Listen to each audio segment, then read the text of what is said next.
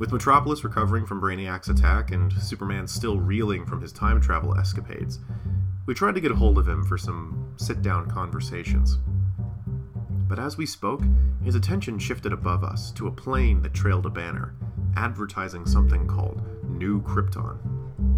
As the Man of Steel took flight, we hurried to buy tickets for ourselves to see this transplanted planet come to life. Hi, my name is John. And I'm Matthew. And we are the DC Detectives. It is our job to go back through the annals of DC Comics history and chronicle the evolution of all your favorite heroes from start. To every reversible meow. Yeah, we got a little, we got a cat buddy with us this time. We're, we're trying out different locations to record in just to see kind of what's more comfortable, what works well for us. Um, this is the downstairs in the new, the, the, the new office. And uh, I, I, it's more comfortable. I mean, we're on a nice sofa. We're, so we're on a nicer couch. Um, because we were in se- separate chairs last time. That's true. This is the first time that we're actually kind of like both facing The the, mic. uh, mic in a while. and we're thinking about upgrading our our uh, our tech to make a better experience for the listener and also give a better quality audio. Shannon's here. Hello. Shannon's over in the, on the side over there, and uh, it's the first time the three detectives have been together in a long time. You can hear our, our heating unit, yeah, uh, clicking away as it's trying to cool off or warm up. I can't tell which. Probably more than a year, right? Yeah, a little bit more than a year. Don't worry, we're getting to Wonder Woman soon. So Shannon can come back and give a woman's perspective on that. If she ever wants to come back for the podcast in general, she always has an open invitation because we love having her perspective. But speaking of crazy, weird stuff, it's more Superman. It's fewer issues than we had last time because we're not moving through as many pages. It's only about two to three months and we're missing a couple Superman issues. Like previously in the last episode, every time we'd have a Superman issue, we would have an Action Comics issue. Now we've got Action Comics, Action Comics, Superman, Action Comics, Action Comics. So it's a little strange to see that. Not sure why that happened. Don't know why they stopped publishing for a couple months. Don't know. But suffice it to say, we're just going to jump right in. Joanne is uh, eyeing Shannon to make sure that she has some backup if we go off topic. But we're going to start right now with Action Comics number 244, September 1958. Uh, Superman, quote unquote, helps two aliens who crash land in our ocean, um, seemingly, you know, stranded on this new world that they can't live above the surface because they're fish people, I guess, mer people. Um, no, no Atlantean ever looks like any of these two aliens. Um, True. so it's just it's a weird sort of uh, off Earth fish person, and Superman helps them get settled to kind of gain their trust to figure out what exactly they're here to do. And it turns out they're trying to drown the world so that their invasion force can come and then take over the planet. And he, of course, tricks them with science uh, in a very uh, New Age War of the Worlds or Signs kind of a way. He just over salinity, like uses over salinity in the water to poison them to make them leave. It's the Dead Sea strategy. Right, which is dumb too because they're in the ocean. Uh, apparently, it's over salinization. Yeah, I don't- But I Ugh. actually don't know, like, what uh, parts per million, like, salt in uh, saltwater uh, mixture would be. Yeah, I'm not sure either, but uh, suffice it to say, enough salt to repel alien invaders. So, congrats for science and Earth ingenuity and things like that. Of course, at one point where Lois is trying to figure out why Superman had not surfaced from the water in a while, she saw him and this chick being all cozy and assumed that they were, you know, going to get married because he had built her a sandcastle home and giant pearls, and it was weird. I mean, to be fair, that was also what Superman was trying to get the lady Right. in question to think. it was a long con. It was. It's like a week long con. So I'm gonna come back to this later on, but we're gonna see a lot of these. Not just the long con on characters, but long cons on the readers, Yeah. where the hook is what's going on here, and it gets revealed in Act Three. Yeah.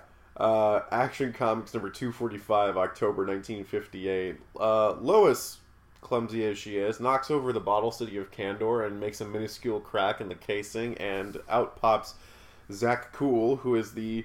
Uh, cr- just a criminal, a Kryptonian criminal who escapes from jail because she does this, and he enlarges himself with some technology that he makes, and then changes his appearance to look like Superman, and we have that stupid I'm not the fake Superman, he's the fake Superman moment where Lois shrinks the real Superman by accident. Zak-Kul is now Superman, and he basically just like straight up lives Superman's life. Not in like a I'm gonna steal riches kind of a way, but just like I want to be popular, I want people to like me, I want to marry Lois Lane. And then like loses his cool when Lois says like tell me your secret identity and like that I guess of all things makes him uh, regret having done any of this, and he tries to kill Lois Lane. That- it's also that's the point where it becomes clear he's not going to get away with this. right. So he tries to kill Lois Lane to make it look like an accident, and then, uh, of course, Superman has re-enlarged himself uh, while at Kandor and stops. It was a cool. Superman number 125, November 1958. Lois dreams that she gets a uh, blood transfusion from Superman that gives her powers and turns her into Power Girl, uh, which is hilarious because it's the That's first right. That is the name Girl. that she goes by, isn't Yeah, it? Yeah, I the- forgot about that. That's the first appearance of Power Girl is a Lois Lane dream where she even puts on a blonde wig. Um, but then she, of course, gives a blood transfusion to Clark in this dream, and he becomes Power Man, uh, which is a Marvel character. Oh, yeah, I Yeah. guess so. Yeah, all is- right, it's just a weird. It's it's just like Jimmy Olsen's dream about Superman being president. Mhm. Nonsensical, weird, and just oh okay. Also worth noting, this is another uh, Kurt Sch- Schaffenberger. God, I've already forgotten his name. The artist that you, we have the, you have the book right here. I have the book right here.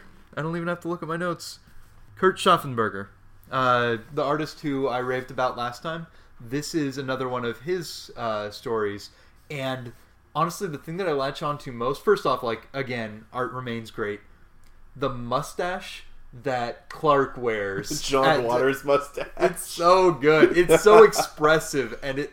This whole time, uh, Clark is being super timid uh, because that's Lois's perception of him, and it's just great because you've got like all like the cartoony poses of him kind of scrunched in on himself, but with like the muscles and everything. It's- it's and very- the and then there's the dandyish mustache, and it's just perfect. It's incredible. It's extremely expressive.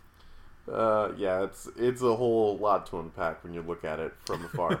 Um, Oh, and the color choices are great. It's like Mhm. green and yellow. But seriously, the costumes are green and yellow. oh yeah. It's bizarre. Um, the second story in this book is Clark uh, reminisces about his college days because he gets his uh, 10th 10 year anniversary or reunion or whatever letter in the mail. He just thinks about a story wherein uh, Professor almost guesses that he's Superboy when he's in college. The third story in this is Superman can project a mini me that has uh, that has the same powers as Superman out to do all sorts of stuff uh, for him. That's his new power, I guess, which he gets from being near a small ship that apparently housed small people, and the explosion causes him to have this power. It's very, very stupid. This is the dumbest story. this is the dumbest story we've encountered of Silver Age Superman. It's just, it's absolute bonkers. Like at least the Lois Lane and Jimmy Olsen dream stories were funny. This is just absolutely a waste of time. I'll most uh, I'll agree with that. I'll actually agree with that. This is the one that feels the most like Why did we The- do this? And actually I can point to exactly why because someone had the idea for the cover of hey I have this new power and it's being shown off screen and it's like okay let's string them along and well we didn't actually come up with anything that would be great Right. uh, okay let's go with this Yeah, it, it kind of just goes nowhere. It ends very abruptly, and it's just not satisfying as a story whatsoever. Yeah. Um, Action Comics number two forty six, November nineteen fifty eight. This is this is probably my favorite because the, just the implications of this are so incredible. There's a guy running a Krypton themed neighborhood. Okay, we're gonna spend a lot of time on this because I have a lot of questions.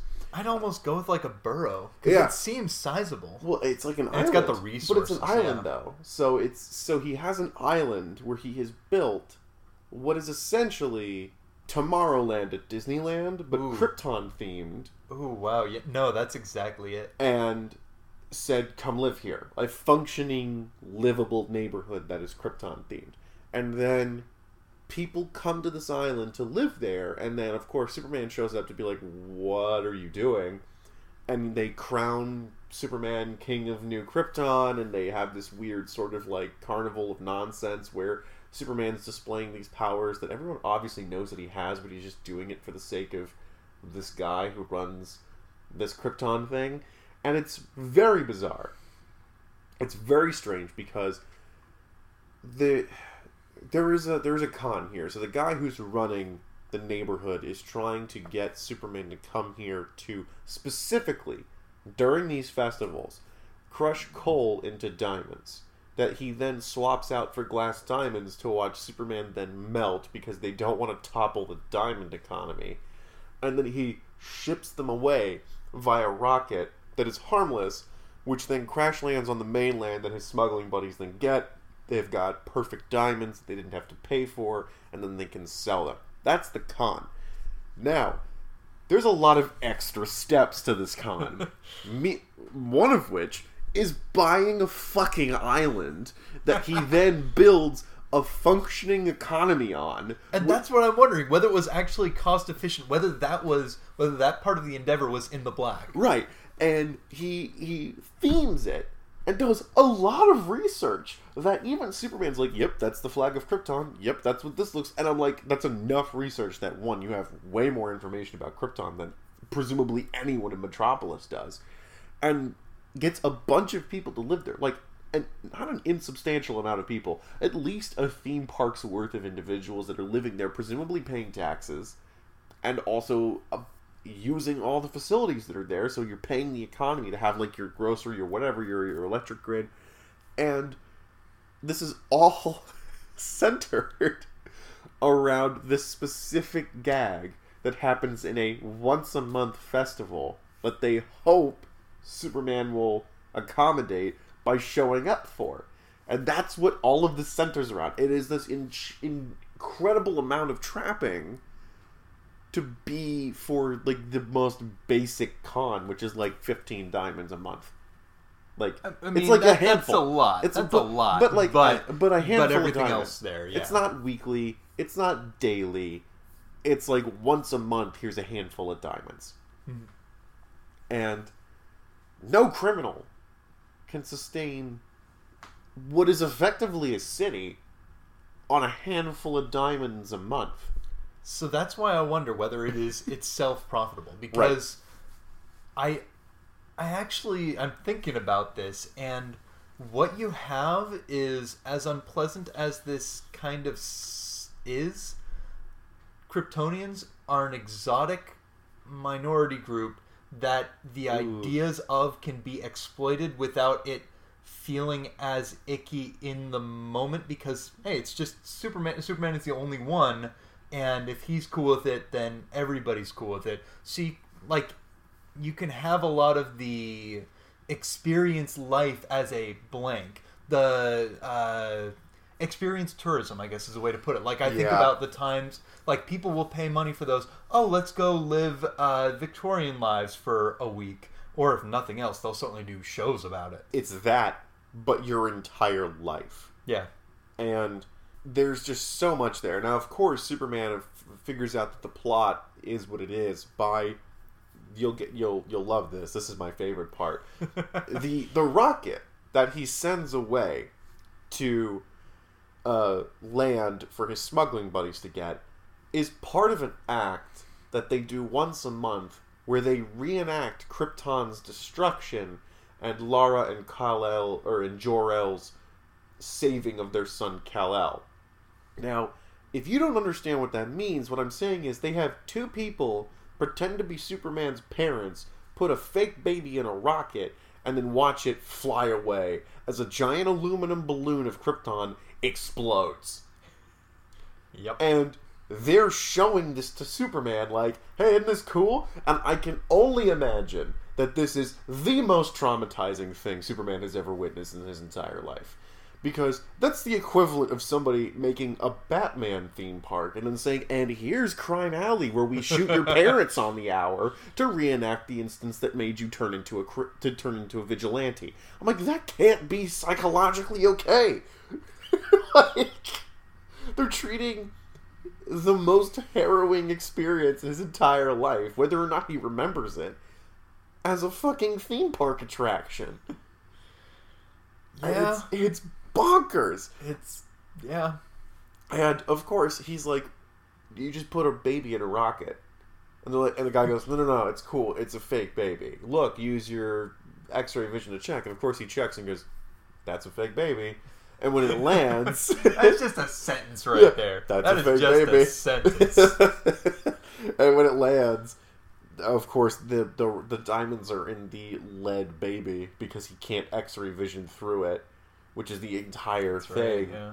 But of course he figures it out and stops them. But it's just Question: what? Why was the? Why would he not be suspicious about a lead baby? Why would he not be suspicious about literally any of this? Why is any of this not just like you did what? M- Maybe it's for the exact reason that we're thinking of. He can't believe anyone would go to that many lengths to just for this. Yeah, for for like fifteen diamonds a month, like uh, even on the market, like the market value for these can't be that good. I would bet I, like may- cannot, maybe a mil a month. Maybe Um, actually, this era, that's true. This era, I don't know. it's several hundred thousand dollars. I'll go with that. at at, at best. Uh, I, I don't look. Neither of us are diamond market connoisseurs or historians, but I can guarantee that a handful of diamonds is not going to float a fucking town. Yep. like, like the cost alone of like operating the ferry that takes people to and from this island and keeping it lit and keeping them in enough food to keep everyone alive is one is one of those diamond smuggling operations. You know what would be an even smarter con? One that's actually completely above board. Do this, but get Superman involved at the beginning. Yeah. Hey, we want to make a Kryptonian themed neighborhood. We want to really like do honor to your culture. We want to bring it to life here. Sure. Can you help us build this on the cheap? Right. And can you imagine like the moment he like shows up like a week after release and he just kind of looks around? Wait, did they? Did the? He walks into the office. Did you guys just sell the place? Yeah. It would be hilarious if if they like sell it to him like it's gonna be one of those like uh medieval reenactment towns that people visit like come look at life in whateverville Yeah, yeah. and he's like yeah i'll help with that. That's super cool and educational and kind of respectful. And then he realizes like people are living there and he's like wait hold on. Like i thought this was like an educational facility. Like you're selling that hut? There's nothing in there. We didn't put electrical routing in there. It's it's four walls and a window. Man, this is all kinds of fucked up. yeah, like there's just like the guy made literally a neighborhood that people wanted to live in. He's he, he wins. He's the most efficient criminal ever by not being a criminal, by just being a real estate salesman. Like he's just literally the best real estate salesman who had the greatest idea ever, which is let's let's build Krypton on Earth and people will pay for the for the experience of living in a town that's architecturally different from any other city in the world. And it works. How is that not success by any book? And honestly, you could probably replicate once Yes. or twice. Like you got could. there's Disneyland Paris. I guarantee you could sell Krypton Paris. Yeah, but I'm just I'm sitting here going, New new Krypton. yeah, new new new Krypton, new It's like the Photoshop layer thing. final, uh, final Krypton. No, seriously, final Krypton. God damn it, final Krypton. new Newfoundland Krypton. But it's like this Oh man, Newfoundland, Newfoundland Krypton, is probably would be the best amazing. one. But but I'm just laughing that that's like the biggest boondoggle ever. He had to, of course, go to a bank to be like, "Hey, I need uh, some capital to build an entire gated community on an island, away from most other zoning laws, that is themed as Superman's home planet." What bank didn't immediately just go, "No"? Are you kidding? Are you like that sounds like the most bankable thing. Like for him specifically, that might be an issue. But if you have someone with like some some rep as no, I, I have this history. I I have to imagine any kind of bank is like, oh, oh, yeah, no, this is gonna sell. But but how much money is he asking for? That's the thing. It's like what bank is gonna be like? How much money do you want to do what? It's the idea that you don't have what is probably a half a billion dollars to build this place, I figured and no it out. bank is ever gonna give it to you. Okay, it's not a bank. have you ever seen or read The Mouse That Roared? No. The Mouse That Roared is a plot about a s- a m- uh, play about a small Central Eastern European country that i- very stereotypically like medieval, but or super super backward, uh, not technologically advanced. except it's right after World War II. And the decision is, well, we're not doing great. The best way that we could modernize is to get a bunch of money by being threatened by the specter of communism and getting a large block grant from the US to help rebuild. Fantastic. Best way to do this? Let's declare war on the US, lose, and then get a whole bunch of subsidies to avoid falling to communism. So they invade the US. They send one group of just, hey, here's like six people with longbows to show up in the US. They walk up, uh, led by someone who d- isn't in on the joke. They capture a scientist who has invented the super nuke. Nice. And then it's a nice little morality play of, hey, idiots, stop having nuclear confrontation. This is a really bad idea. Don't do this. Uh, but also, I like the idea that it's not actually on U.S. territory. It's set up on like an island. Maybe it's a like a, a Sealand kind of situation where it's a microstate and it has the specter of communism. Can you imagine like new Krypton before a bunch of people move in? Like they just kind of like get the basics of it, like get the the shell structures, and then someone waves the hammer and sickle, and just ah. immediately the U.S. is like, No. "That's Krypton. That looks Supermanish. No, here's money. No Russia. Go away." I also just had a very scary thought that in universe makes a lot of sense. So, do you remember from the Golden Age the island of Pacifo? yeah, the, the, the, the, the sunken city that Yeah, Lex Luthor yeah, yeah. raises.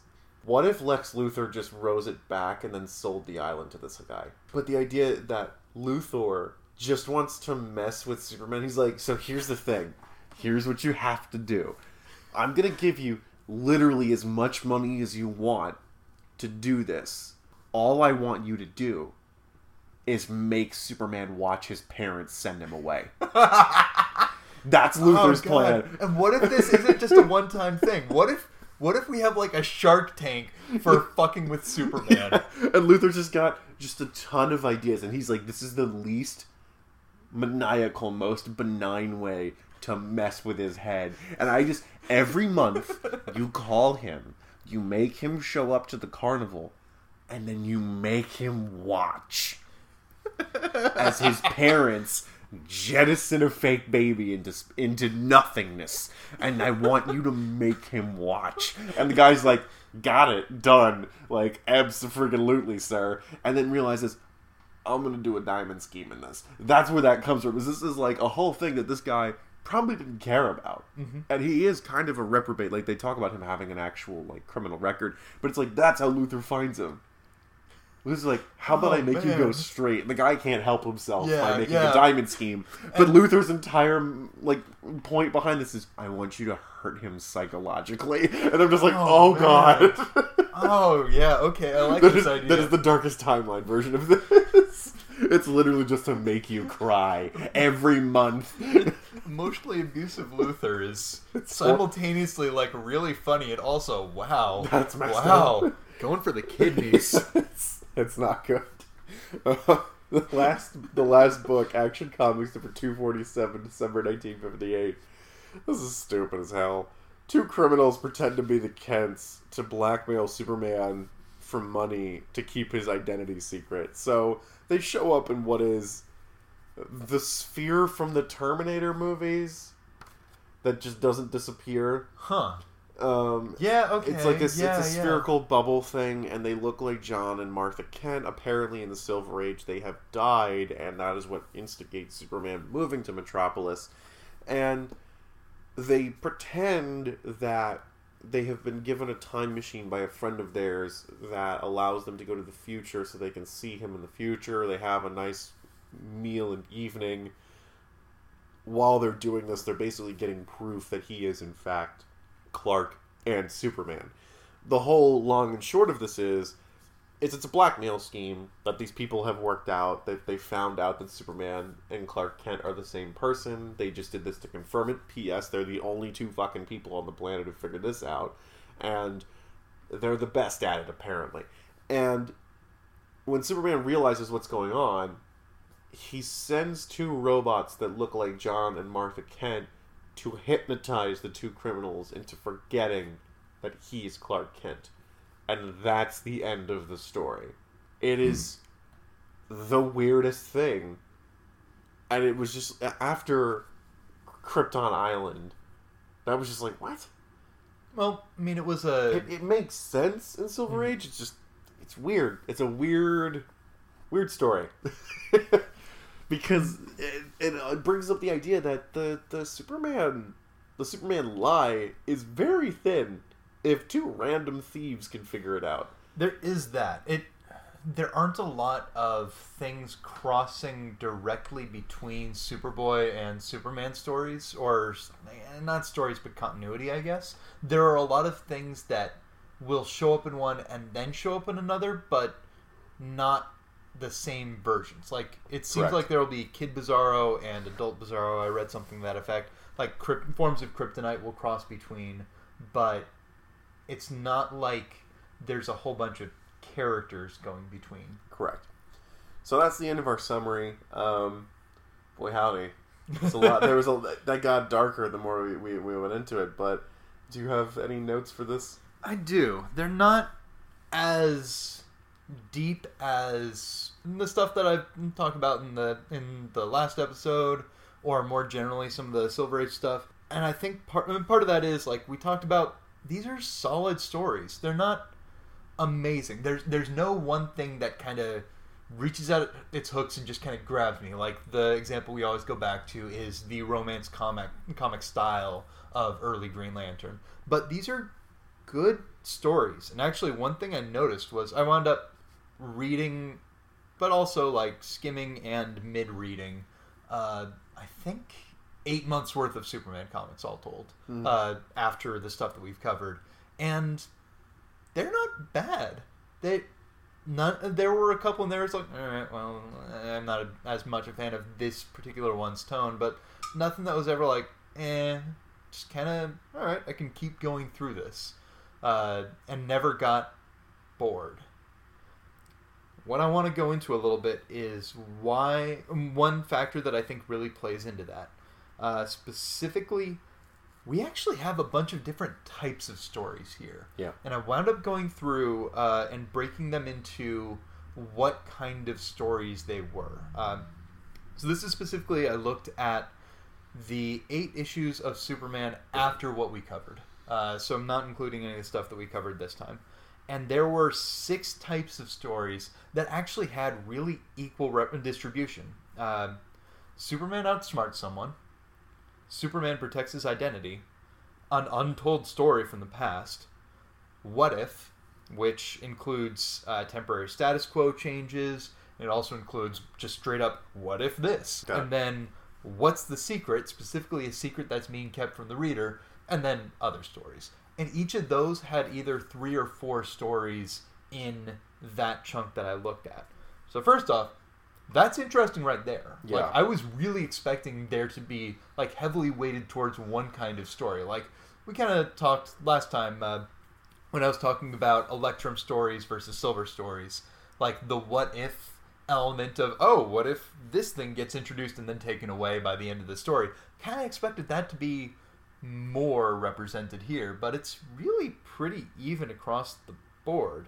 Uh, of course, this does assume that these are valid divisions, uh, because you could, if you felt that what if was a little too broad of a category, you could split it into uh, the temporary status changes and have that be separate from the actual what if scenarios. But the reason that I think these are a valid way of looking at these, these categorizations make sense, is because they're each delivering a bit of a different reason for reading that issue.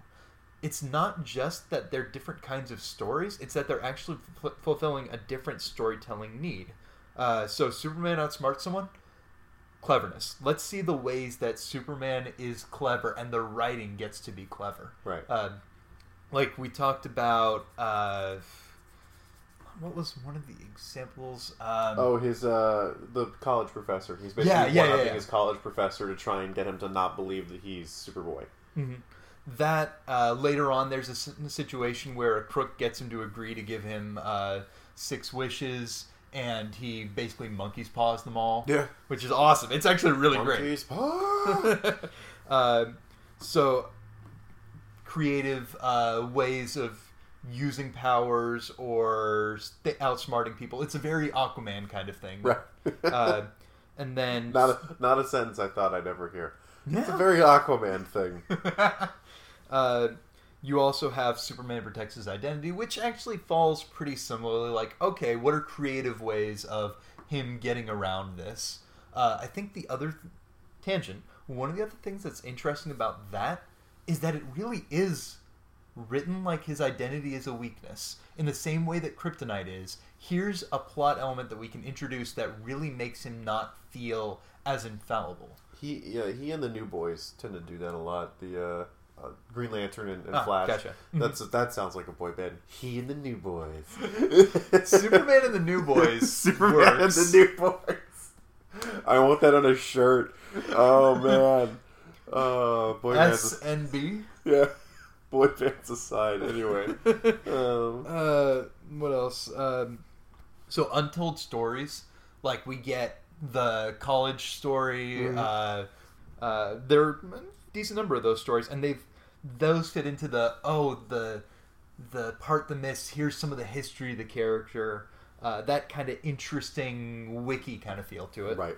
uh, you get the what if stories and those are like oh the the the thrill of pressing against the status quo the the experimentalism i guess Uh, Lois with superpowers, Yep. him him exposing his identity to her, her marrying Superman when it's actually the the fake Superman kind of a thing.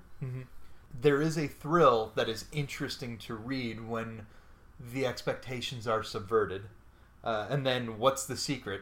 Mysteries are compelling, and a lot of these, like the uh, the one of Superman uh, conning the underwater aliens, like they don't reveal the that Superman is actually like conning them until the last like couple pages. It's very much an Act Three reveal. Yeah. you're hooked to read that story. Is what's going on? What the here? hell? Why does he keep doing this? What's going on? Exactly that. Uh, actually, last episode, the one of how is Superman being controlled by these aliens from the future, or more accurately, what's sending him into space? Or or Like- the uh, the Black Knight Gambit.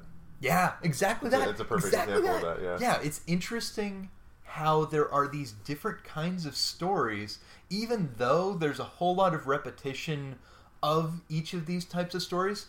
We've got six or five types of stories, and then a category of other. So it's switching between them often enough that it doesn't feel repetitious. I feel like that's what we have to call that from now on. Is when when the the writing basically is setting up a mystery that all the characters but the reader know, to then be revealed in the third act. I think we're gonna re- just refer to that from now on as Black Knight Gambit. I do like that. That Yeah. works pretty well. Yeah. But yeah, so that was for me that was a useful tool of being able to look at these stories because it interested me that so many uh, there were these different types, but they were repetitive. Like they they were absolutely a script that these stories followed. Whereas the the the more what I think of as Silver Age, the specific the New Boys, Yeah. it does feel like those stories, at least on a surface level, feel more new. Right. I kind of want to go back and take a look at whether that's actually the case, but it feels like what's driving those stories is maybe even more consistent. Instead of having these different types of stories being rolled out, that they are m- more consistently explorations of existing themes, I guess. And I think that might just be because we're at this point we've had twenty years of Superman, Yeah. and those guys are so new that we can kind of really delve into a consistent uh, continuity of stories about them, as opposed to Superman. It's like how much more are we going to do if we're not going to actually innovate on the character? Let's see, what else do I have on my list? Because I do have some other things. Uh, interesting note: uh, Adam Strange and Rann are coming out at this time. Ooh, Uh, I want to read some Adam Strange. He's cool. I, th- I think it's Strange Adventures in Space is the comic. I saw an Oh. ad for it in one of them. Cool. Uh, let's see, what else? I have a relatively short list of things that bugged me. Okay. All right, uh, we talked about Lois dropping Kandor Yeah. I mean, Oops. yeah, Clumsy, clumsy hippos. yeah. It, I almost just killed Superman's only connection to his home race. Even aside from that, it's a city full. It's a bottle full of people. She knew what it was too. That's Yep. the kicker. She Yep. she sees it and goes, "That must be that thing," and then picks it up. Yep. Like it's a fucking like snow globe. Yeah. Like put it down. There's people doing. They're alive, man. Like it's like lifting a fishbowl. Stop it. and that's my issue. Is it is writers portraying her as the bumbler who causes the problem. I- And- yeah. Oh God, I hate to say it. I really, really hate to say it. I miss Golden Age Lois. I I do really want to dig into uh, Lois Lane, Superman's girlfriend, specifically because there are some stories in here where it feels like she's got the sass uh, that we kind of see. So so there are moments where we get a better version of Golden Age Lois, I'd say, with the same level of with at least some of the same claws and intelligence. But yeah, it's a very hit or miss situation with writers portraying her one way or another way. Yeah. And it's a huge disappointment when they portray her like, oh, I picked up a city and I dropped it. Oops. Almost killed people. Oh, man. Stop it. A What are you lot doing? of people. A lot of people, too. Hundreds of thousands, possibly. Another bit, uh, there's a particular panel where uh, the king of New Krypton is like Sure.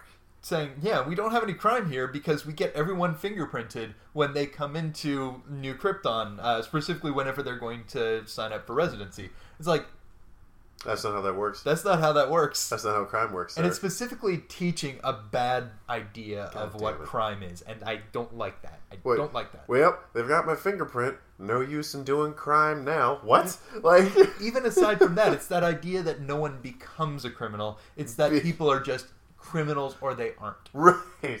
But I was just like, I saw your post about that. I was like, that's stupid.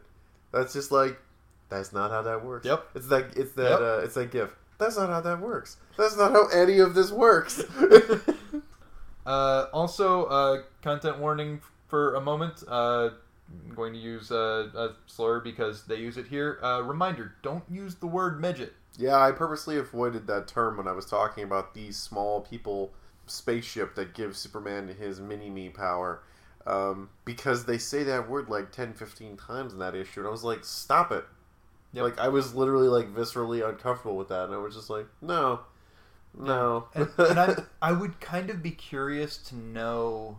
Actually, I would be curious to see what happens with that word in the future because, to use a different parallel, so we're of a generation where the word queer has been largely reclaimed. right. and it's interesting on a as a spectator i guess uh, which is kind of a fucked up way to find something interesting but uh, my my grandma is of a generation where that wasn't the case and she is she has mentioned yeah it's, it's kind of weird that people say that word because that was something that she felt very strongly about not calling people because it meant something different so I don't think this is an instance of linguistic drift. My guess is that uh, in this case, uh, that little people have always considered the M word a slur, but I will be kind of interested to see whether that continues to be the case going forward. I it, honestly like I don't know uh, identity politics discourse around uh, the experiences of little people, uh, and that is a gap in our knowledge. Yep. So, one way or another, uh, yeah, don't don't use that word. Um, actually, us, if you actually have some information about that that you wish to share. Yep. So we can learn. Uh, one last thing that bugged me. Uh, anytime Superman needs to pay off debts, he goes somewhere and he finds lost treasures. Yeah, how much lost treasure is in the ocean? Oh, here's the other side, though. Anytime someone uses superpowers to create value, though, like with the diamonds, or when uh, Mr. Mxyzptlk uh, uses magic to create dollar bill trees, he ha- he destroys them. this bugs me because it would be really interesting to make a statement on whether and how Superman gets involved economically, but the writer's stance is that it's not consistent.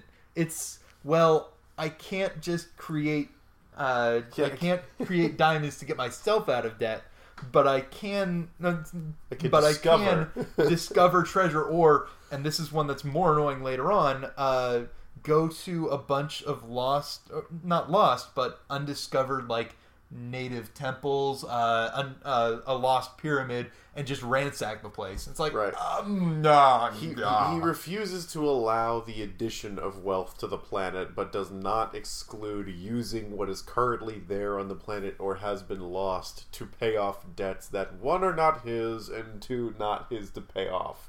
It bugs me. It bugs me a lot. So much so that when Lois has her dream about being Power Girl, she she chides superpowered Clark for trying to rebuild a home that he knocks down, and by saying just find some sunken treasure to pay it back with. And I'm like, how much sunken treasure is on this planet that Superman hasn't already paid other people with?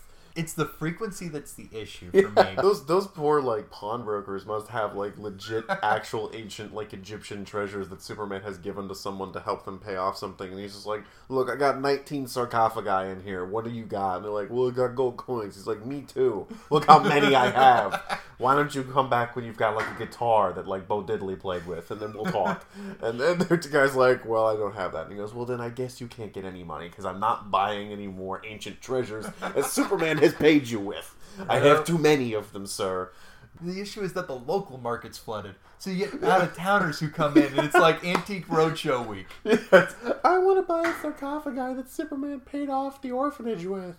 I've got six. Which one do you want? What do you mean you have six? I have six. What don't you get about that concept? There Look were at these. six orphanages. there was a lot of destroyed orphanages. Lex Luthor had a busy week. Pick one. All right. I have a couple bits of reflections, and then I think that'll be about it, other than reflect uh, recommendations for me. Okay. So first off, uh, someone brought up uh, this might have been Twitter or something. I honestly don't remember where or who, uh, but someone brought up that for parents of superheroes, uh, the father almost always gets more characterization than the mother, and that uh, first off, like, yeah, that, that's another pitfall we should be careful of when we're trying to be more equal gender wise, uh, and.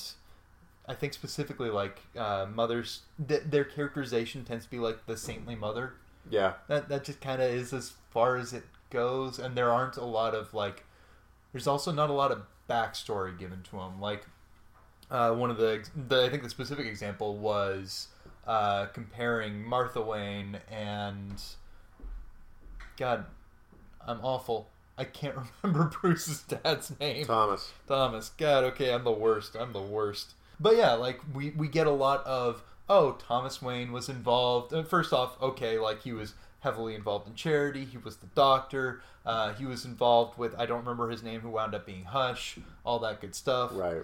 First off, yeah, okay, Martha Wayne gets short shrift.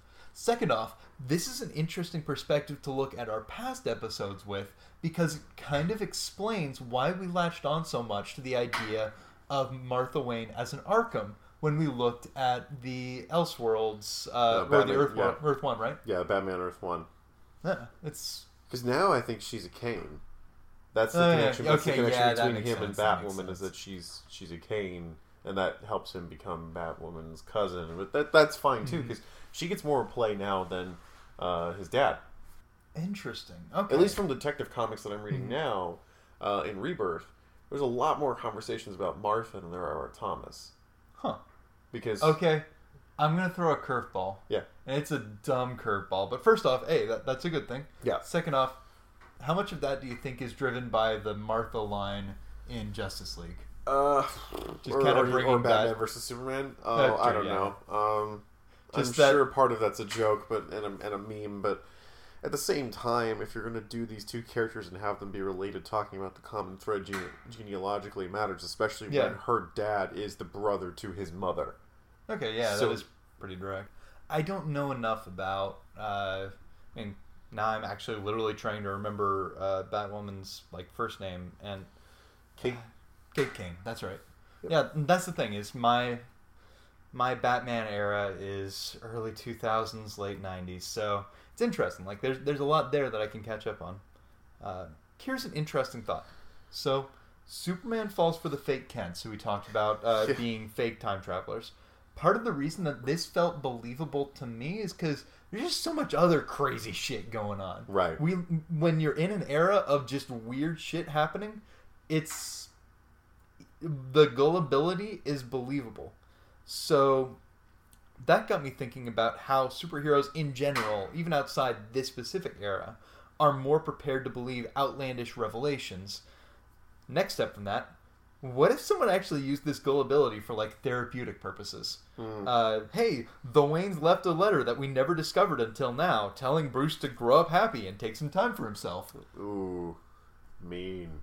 Well, that, okay, that's the next step. So first off, is if you actually were like, hey, this is a thing that would really help you, Mhm. and then you get into questions of whether someone consents to be fixed in that way. Remember, That- that is- everybody, Jeff Goldblum. You're so focused on whether or not you could, you didn't think about whether or not you should. Which brings it to the next step. What if someone weaponized that? Ooh. What if, like, so Batman has the plan to kill everyone in the Justice League if they go rogue. What if Oracle or Nightwing have, like, the soft power version of that? Like, they have the letter ready just in case. No, we're not gonna take we're not gonna take Bruce out to a farm. We're going to give him a letter, and then he's just gonna be happier and go buy a farm. Can you imagine crafting the letter or whatever little thing, let, whatever little revelation would sideline a character in a positive way? Just if part of the thesis of superheroes is that they are uh, obsessive, megalomaniacal, uh, or have something to prove, a la Watchmen, which obviously not all characters are, but for those that are, could you like soft power them out? It's possible. Uh, one last bit, and this one I don't have terribly well thought out, but I want to talk about it anyways. Uh, specifically in regards to the, the thing that brought it up was the Supergirl, the Supergirl uh, st- story before from the Wishes, and the uh, summoning uh, tiny versions of himself uh, during this episode. There was a line at the end of the the one where he has the new power, where he talks about the little version of himself like sacrificed itself to protect him. Right. And there was a line of was was he was he was that a decision that the little version made or Did he tell the- it to do that? the- Yeah. yeah, one of those like did it have free will? And that fucked me up proper in the head. It was messed up that it was tr- to me that it was treated as a sacrifice, but also was this was it really a sacrifice? Yeah. Um, this is a philosophical stance that I am going to put forward on what is right and what is wrong. I am pretty firmly of the opinion that if there's an alternate version of something, or it could be viewed as sentient and separate, just make that assumption. Uh, the other like examples that come to mind, uh, if there's a clone being introduced in a story, if there's an alien race introduced in a story, a mirror universe duplicate, right. uh, things like that, don't treat them as different than a quote unquote normal character. yeah. Because there are, like, Kandor, Kandor is a great example. Hey, we introduced a whole city, and because they're new to this story, it's fine for them to stay small when Superman could have saved them or could have been allowed to save them. Because Right. it is worth noting, like, one of the Kandorians uh, chose for them to stay small so that Superman could get large uh, again. But fundamentally, as a writer, to me, that reads as essentially fridging the Kandorians because it's hey, this is a new, non-recurring set of characters. They don't count. There also is the implication that Kandor provides being large again. That that's an entire town full of Supermans. There is that as And well. that's the thing, is There like, is that as well. I don't well. think it has anything to do with treating them not as normal. It's that's a can of worms. I don't think those guys are ready to deal with, and that they took they picked the safe way out yes. by having a character say, "We're cool at this size. It's no problem. Just be okay." But I wouldn't want to deal with that. As as a writer thinking Oh. about how to deal with the fact that there is now an entire city of I don't know hundreds, possibly thousands of of Supermans. How does that not turn problematic for the world? And how do you not forever just deal with that all the time? So it feels like there are a couple sci-fi tropes uh, or mechanisms that create versions of characters that people feel free to treat as though they don't count. AIs are an example. Clones are an example. Uh, newly introduced alien races are an example. It's not that I have a problem with bad things happening to them. It's like audiences are okay treating them as though they don't count. Other examples, Can- Kandor, the one sentient robot in Green Lantern. The fact that he was a yeah. robot and had just been granted sentience meant that he didn't count as much. Right. And I'll give another more real world issue. I have a huge issue with people who uh, shit talk or sexually harass AIs. Specifically, like the people who ask unpleasant things of Cortana, Siri, Alexa. And I also have issues with the people who, like, kind of joke, hey, we treat AIs well because the robots will remember the ones who are kind to them. Like, there, I, I fully understand. These are not sentient individuals. Cortana, in the like uh, OS form, is not a sentient individual, of course, but they are still human presenting is a word that, or sentient presenting is a word that I'll use, and it's not quite right because there's a whole mess of connotations there. But it feels to me like we we cheapen things that occasionally appear sentient. Like there are times where we delude ourselves, where for a moment we don't remember that these uh, AI interfaces are not sentient, are not other people. Uh, they do a very good job of present of appearing sentient in some cases, and I think it cheapens beings to say, "Oh, this thing that occasionally feels human is less, doesn't count." And I think that's a thing that will come back to bite humanity if we don't stomp out those issues, because that also leads into uh, issues of dehumanizing and othering in general, and the fact that that writers feel like, or more accurately, that audiences will say, "Well, it was it was an alternate Earth that got blown up." Like we don't we don't expect the characters to be as traumatized as if an actual Earth was blown up. To give a more positive example of a series that I think does this written does handle this well. First off, anything that like treats oh I saw my alternate version get killed like defending me. Okay, let's like let's actually grapple with that because that's some serious shit. Uh, anything that does that, I'm super on board for. The other example is a webcomic that I've been reading for I think almost 20 years now. El Goonish Shive. There's a whole lot of uh, gender bender uh, transformation rays kind of stuff, and it, it, that is one of its shtick is transformation kinds of stuff. At one point, a main character gets one of the main characters gets uh, turned into a girl. Uh, the transformation ray is busted. Finds a thing that it turns out instead of like uh, transforming him back, uh, splits off the female form, and there are there's now Ellen and Elliot. And the series, to its eternal credit, she is a main character now. It's like it's not oh you're the duplicate. Like they grapple for a little bit of oh I'm just the duplicate, but there is a point at which okay you've worked through your initial issues of not feeling like a person. The story treats her as a full person. And I think that works when that's what the story is about. There is that Because that's the thing is that when you get into those instances where, oh, it was just the alternate Earth that blew up, if it doesn't service the story, yeah, I can, I'm okay with people going like, well, it was the alternate Earth. If the char- if the main character grapples with it psychologically, that's fine. But blowing up an alternate Earth is part of the plot. If the, if the story isn't about them, then they're secondary. fully agree on that. It feels like sci-fi specifically has certain categories of characters, alternate versions of things, where the expectation is that oh, this isn't just a secondary character; it's a disposable character.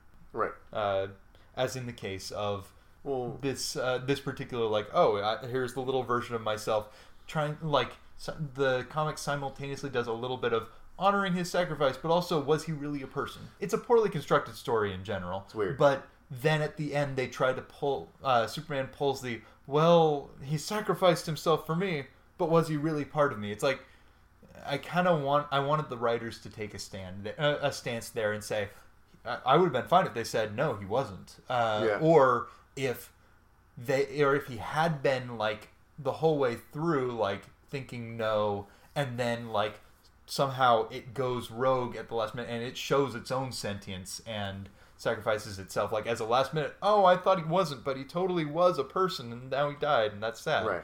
but instead it felt like the writers were trying to have it both ways where here is something that we are going to treat as disposable but also make you feel bad as though it was a sentient individual If you want a good example of this, watch the first Blade Runner.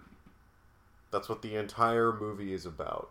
Is robots who claim sentience and their disposable nature in a galaxy that uses them to fight wars and do manual labor.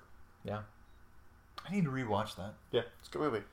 all right quick recommendations and then done we're actually recording this quicker on the heels of the previous one than we usually have Yeah. Uh, we did. Uh, normally, we take two weeks per- between recordings. This particular time, we uh, we were a little bit off schedule because of uh, the holidays, so we wound up doing one and then one. Yeah, we're a little we're a little backed up, but uh, I, I haven't really read a lot. Um, let's see, I'm trying to think of I'll recommend the same uh, webcomic that I talked about earlier, El Goonish Shive. Uh, it's a weird spelling, but S H I V E, uh, egscomic.com. It's a whole lot.